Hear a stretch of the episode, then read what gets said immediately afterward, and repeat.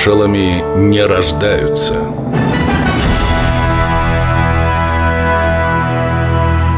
Константин Рокоссовский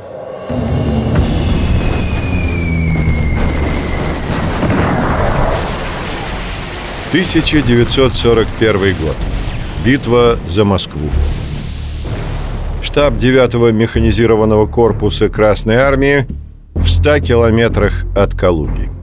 Товарищ майор, пока не узнали, где противник и каковы его силы, вы не имеете права продвигаться вперед. Черт знает, что такое.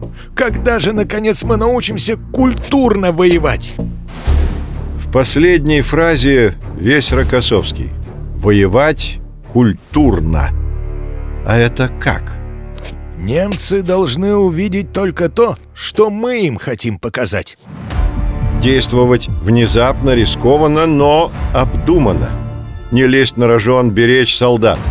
Имитировать активное наступление в одном месте, а главный удар нанести в совершенно другом.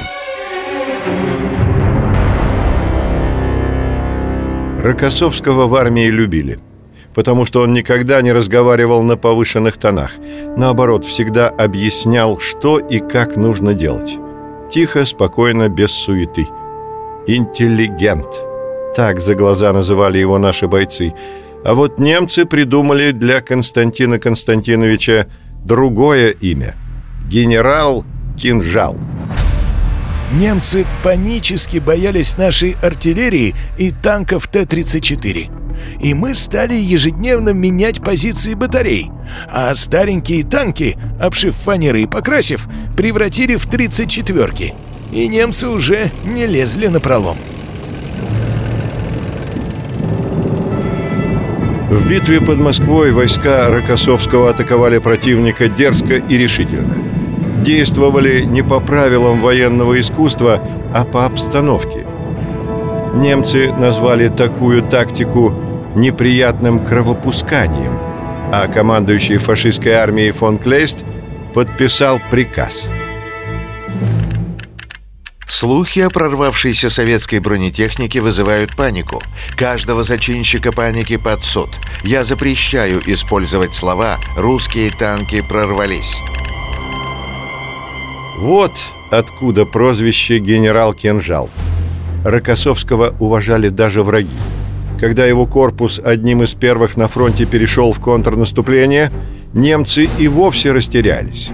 Маршал Александр Голованов вспоминал – у нас не ладились дела под Сухиничами, возле Калуги. Туда-то и направили Рокоссовского. Так он что сделал? Открытым текстом повел по радиосвязи разговор о своем перемещении, рассчитывая на перехват этой информации. Расчет оказался верным. Противник узнал, кто движется в их сторону, и немедленно оставил город без сопротивления.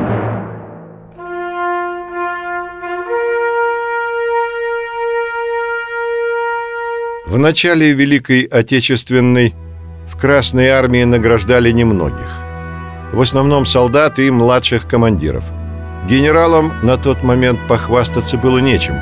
И только один из них за особую храбрость, самоотверженность и мужество получил Орден Красной Звезды. Константин Рокоссовский